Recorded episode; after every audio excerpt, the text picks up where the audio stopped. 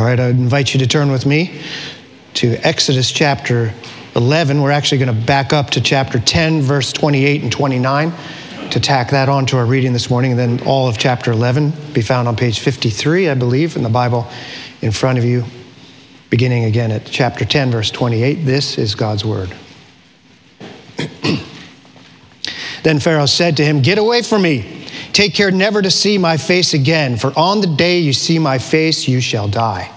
Moses said, As you say, I will not see your face again. The Lord said to Moses, Yet one plague more I will bring upon Pharaoh and upon Egypt. Afterward, he will let you go from here. When he lets you go, he will drive you away completely.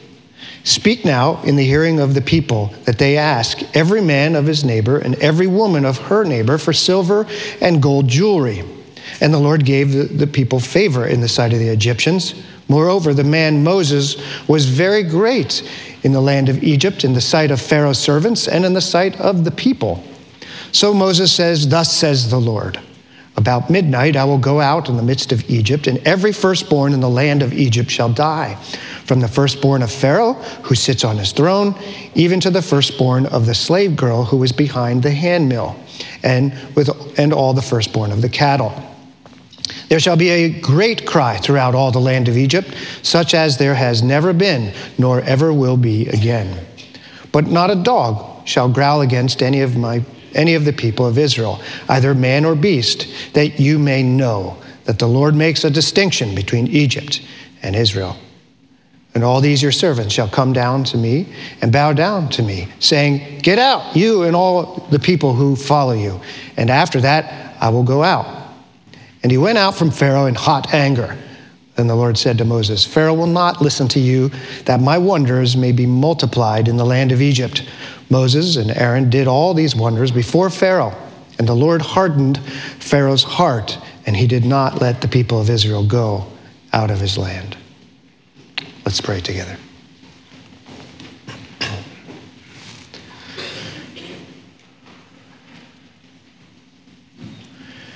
Father, we uh, are so grateful that you own us as your child, as your children, as just has been sung to us. That the five bleeding wounds of Christ are they pour effectual prayers before us, even when we come to you and we feel and know in a profound way our own weaknesses and the weakness of our own prayer, that you pray a mighty prayers on our behalf. And that those wounds plead before your throne of grace, forgive, they cry. We praise you for this forgiveness. We pray that you would show us something of it today, that you would lead us to Christ, and in coming to Christ, we might love him and honor him with all of our hearts and souls. We pray this in his name. Amen. After nine plagues, Pharaoh still thinks he's in charge. Nine plagues, horrendous, horrible plagues. He still thinks he is the one who has sovereign will over life and death. And at the height of his arrogant defiance, we come to the end of chapter 10. That's why we backed up and read those verses. Get away from me. Take care never to see my face again, for on the day you see my face, you shall die. Now, for those who study the Bible regularly, does this remind you of something? Does it resonate with you that that was said of, of another God, of the true God in Exodus chapter 33, verse 20? There, says, But he said, You cannot see my face, for man shall not see me and live. This is the Almighty God in all of his glory, in all of his grandeur, and in all of his splendor and holiness and righteousness, and all of his excellencies and perfections. Man cannot look upon this God and live. And here now, Pharaoh's, in a sense, deifying himself, saying, You're not going to look on me and live. Even after nine devastating plagues, Pharaoh still thinks that he has the upper hand. But as we know, and as we'll come to see, this contest between Pharaoh and the Lord, this spiritual battle, much greater than a geopolitical battle between two people, the Israelites and the Egyptians, but between the seed of the woman and the seed of the serpent, here clashing, will come to a clear end with a clear winner. Pharaoh's been given plenty of warning, plenty of opportunities to repent, and to seek a softness of his heart, and yet he resisted over and over, and his hardness becomes all the more brittle, doesn't it? The final plague here, though, is so devastating, as we'll come to see, that by the end of it, he says, Let my, I'm not just going to let you go. I'm going to say, Get out of here. All of you, go together. The plagues taught Pharaoh eventually, and only temporarily, how foolish it is to fight against God. He is no match for this God. Who can resist the will of this God? That's what Isaiah 14, 27 says. For the Lord of hosts has purposed, and who will annul it? His hand is stretched out, and who will turn his hand back? Arthur Pink, an author I don't quote very much, but he has this wonderful line in his commentary on Exodus. He says, As a worm may seek to resist the tread of an elephant, so too a creature is able to successfully defy the Almighty. God can grind to powder the hardest heart and bring down to dust the haughtiest spirit. So, yet one more plague we read here, the most horrifying plague that breaks Pharaoh's back ultimately. And this plague touches everyone. It doesn't matter your position, your power, your wealth, or your magicians. Everyone is touched by this plague, this swift judgment of God against sin and evil.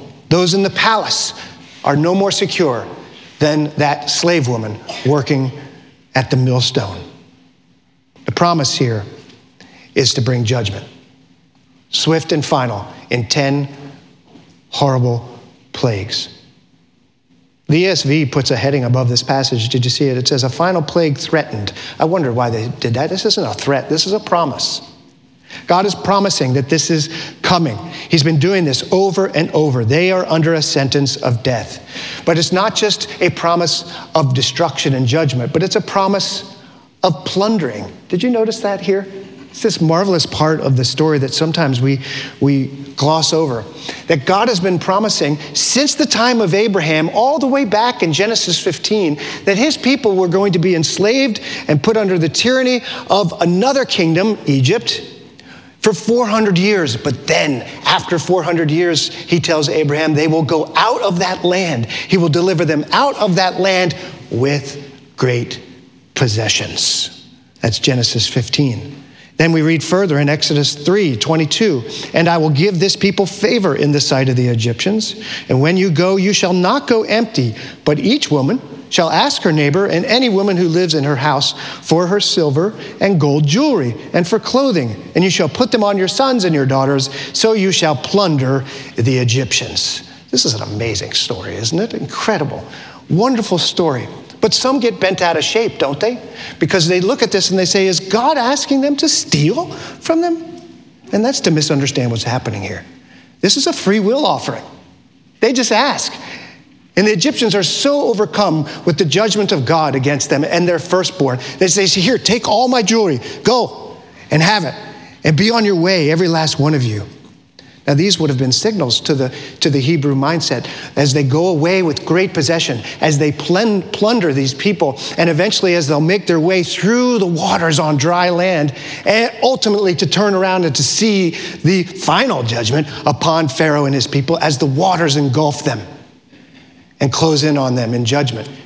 It would have been a signal to them as they start to receive all of this jewelry that they were actually engaged in what's known in the ancient world as an ordeal in this case, it's a, it's a water ordeal. And here's how it goes. I've, we've, we've shared this before.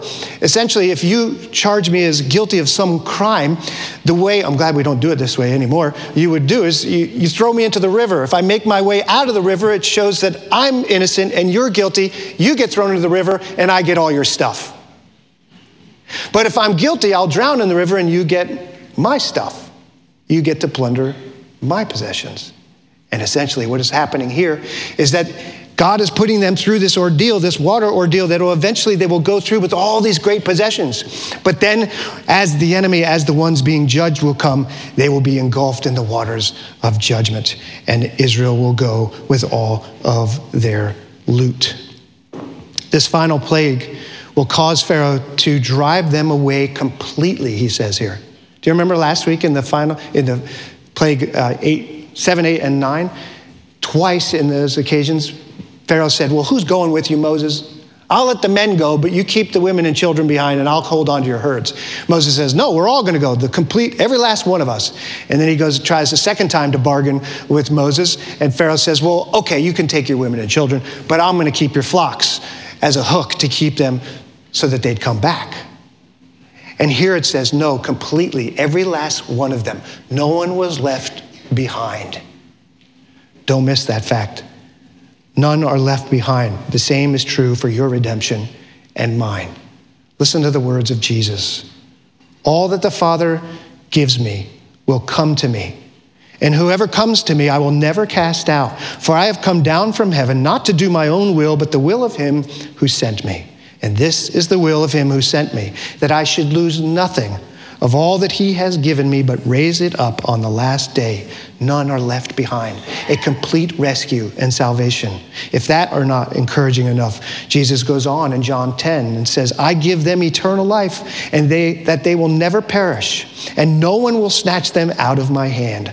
My Father, who has given them to me, is greater than all, and no one is able to snatch them out of the Father's hand. You may have come in here this morning with a lack of assurance of your salvation, that you're hanging on by a thread, that God would still love you, that God would forgive you, that God would let you into his perfect, glorious, gracious kingdom.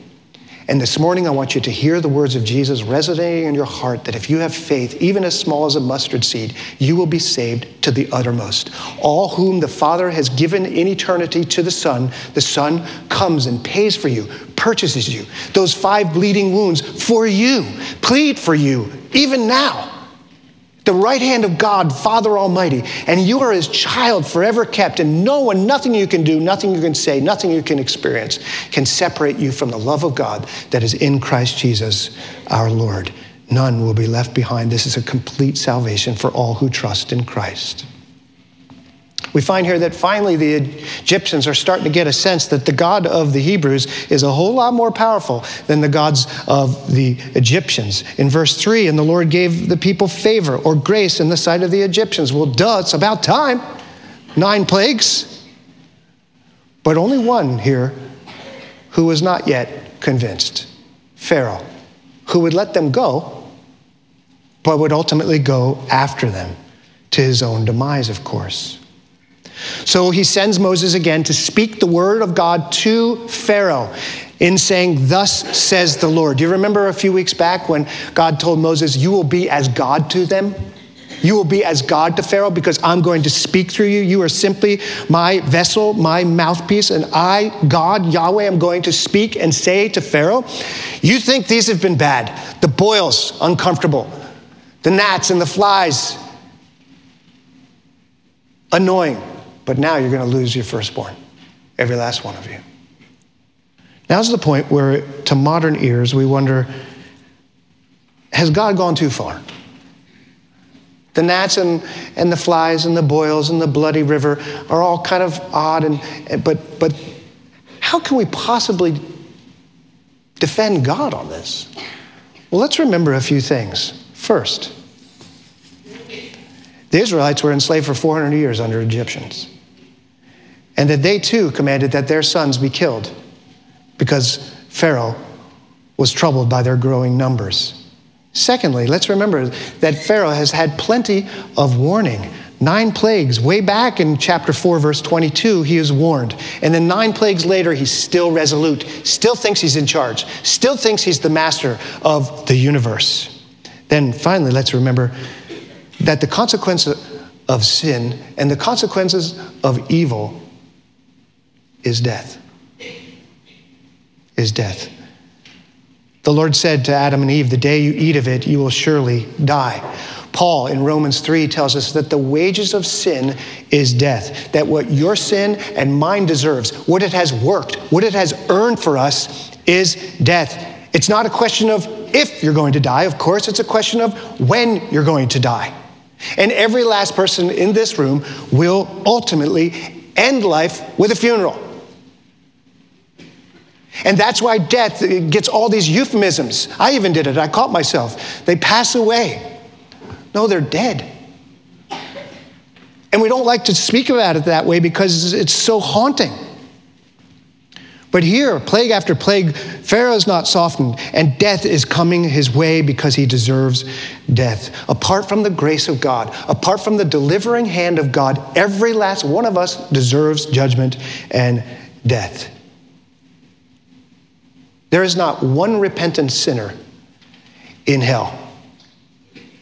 There is not one. Revelation 16 tells us the fourth angel poured out his bowl on the sun, and it was allowed to scorch the people with fire. They were scorched by the fierce heat, and they cursed the name of God who had power over these plagues, and they did not repent and give him glory. We have this sense of the people in hell are, are saying, Oh, if only we could get another chance. No, that everyone in hell is unrepentant forever, and therefore under the just wrath of God. Everyone in hell thinks they deserved heaven, and everyone in heaven knows they deserved hell. And yet, because Christ went to hell for us, they get heaven. Because the wages of Christ's righteousness have been earned for you. That you can be forgiven of your sins and welcomed into God's everlasting, perfect kingdom, forever kept and to know that although you did not deserve it, it is from grace from first to last, undeserved, unmerited, in fact, demerited favor of God poured out upon all who would believe. Every firstborn would die, from the greatest to the least. From Pharaoh's house, even his son, to the lowliest slave girl who is working at the mill. This one ominous threat, promise that even Pharaoh's son wouldn't be exempt, would have put a huge lump in their throats. Would have been this ominous because if Pharaoh dies, and we know we're going to die because Egypt, they were obsessed with death, right? Obsessed with all things that dealt with death, pyramids and and tombs and mummies and on and on and on and on goes their whole religion. But, but Pharaoh's son, they put all their hopes in because if, the, if Pharaoh dies, at least we have the prince. And he too will replace the God, the God Ra, their sun god, as Pharaoh, as we've discussed, is the, is the uh, they thought, the incarnation of the god Ra. He was the successor of the gods, if you will. And he'd be the successor of Ra. Notice when the angel of death is promised to come. The ESV says at midnight, but it's really just in the middle of the night. They don't know when, just like the passage was read to us earlier, that there's a coming judgment. We don't know when.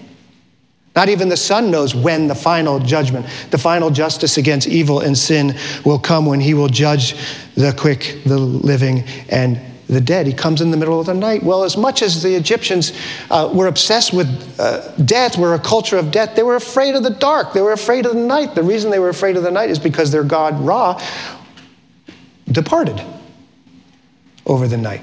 And so they were without his protection. You see, as it were, the angel of death comes in the middle of the night to take out the firstborn, to scare them, to say, No, he's in control. Their God goes to sleep. How silly is that? Our God, says Psalm 121, does not sleep or slumber. He is always awake, either to judge or to save. Verse 6 tells us there will be a great cry throughout all Egypt. Of course, there was cry of anguish, cry of grief, crying of sorrow. But the cry here he has in mind is not that kind of crying. It's the kind of crying that God's people had before God came to rescue them. Remember, I heard your cries, he says, and I come to deliver you. I've come to redeem you. Those cries that Israel cried out under the enslavement of their sin, of their taskmaster, of Pharaoh, of evil, was heard by the one true God, whereas their gods are asleep and do not hear. He goes on to say, but not a dog shall growl against any of the people of Israel. Did that make any of you stumble? I love the Bible when it has these little details. When you see things like that, like where on earth did that come from? Pay attention and slow down because it's interesting. Because a dog growling here um, is talking about this god Anubis. Anubis is the sidekick of Osiris. Osiris is the god in Egypt of death. Anubis is his sidekick of the underworld. He's the one who supervised the embalming process. He's the one that led you through the corridors of the afterlife into the afterlife. And what is Anubis depicted as? A dog. A dog head. How ridiculous is that? How ridiculous are the gods that I put my trust in? Even sillier than that. My idols, the things that I elevate beyond what is appropriate, beyond what is righteous, those things that I worship, that I bow down before in my sin, and you as well, as silly as gods with dog heads and human bodies. And here, what he's saying is that no dog will growl against any of my people, Israel. You want to know who's the master of life and death? You want to know who leads you into the afterlife? It is the God of the Hebrews. Death is an ominous reality, it is a guarantee for you. So we euphemize it, we, we push it away. You either become a, a nihilist and, and, and you despair if you're actually going to have a consistent worldview, or you become a moralist and you, you, you, you say, I'm going to be better, I'm going to be good, at least my good's going to outweigh my bad, or you become a hedonist and you just fill your life with stuff and pleasures and things to so as to somehow relieve or, or anesthetize the, the pain of death. But a lot of people refuse to do the one thing that God requires in order to be able to look death straight in the face and say, You have not conquered me.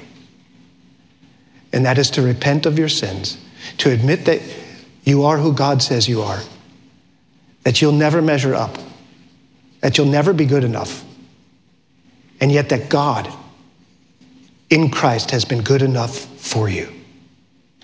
And that you put your trust and faith in Him because it's not a threat, the coming judgment of God that was read to us from Matthew 24. It's a promise. Don't allow your heart to continue to be hardened. Herein is what makes the distinction, as he says in verse 7, between Israel and between the Egyptians.